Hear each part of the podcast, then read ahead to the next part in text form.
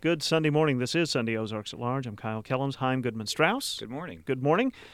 Uh, another math puzzle. We Another came in Sunday. with Yeah. now tonight. Now we've already had two baseball games in the regular season that were played in Japan, Mm-hmm. but tonight the rest of the teams in the first game of the season in North America.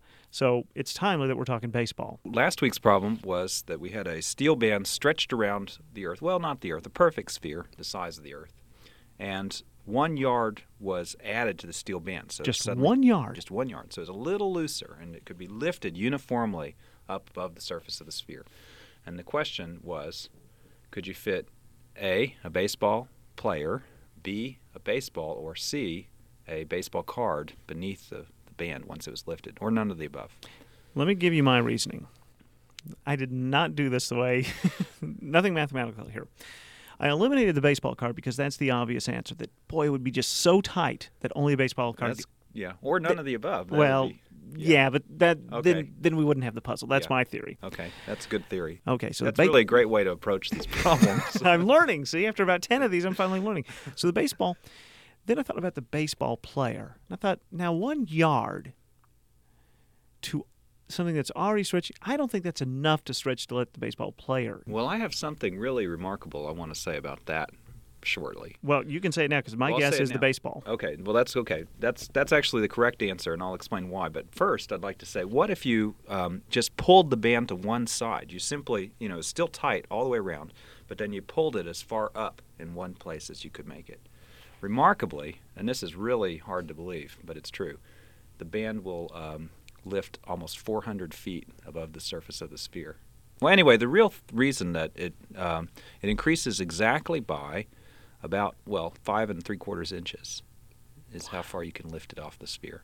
The ratio of a circle's radius to its circumference is twice pi, or a little bit more than six. That is to say, the circumference is about six times uh, longer than the radius, right?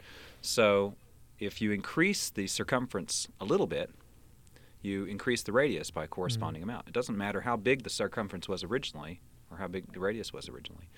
So, in particular, if you increase the radius six inches, you'll increase the circumference about 36 inches. Wow. So that's what makes it work. it Makes doesn't matter sense. if the sphere is the size of the sun or the solar system Or a marble. Or a marble. And now another problem for next week. Are you ready? I'm ready. Okay. I'm on a winning streak now. Okay. we cannot divulge the nature of the top secret device being developed by the four estimable scientists Dr. W, Madam X, Sir Y, and Lady Z. But we can reveal that the device is kept in a safe which can only be opened when f- at least three of the four scientists are present. I'm writing this Okay. down. Go ahead. Yes. So, to this end, the safe is, safe is equipped with multiple locks, and each scientist carries multiple keys. How many locks are required for the safe, and how many keys must each, each scientist carry? Oh, so that's a- okay. that's a bit sneaky, but so it might be helpful to consider an earlier project carried out by three of the scientists, Dr. W, Madam X, and Sir Y. They had a, a similar thing going on last year, and apparently, and for that project, two of the three had to be present.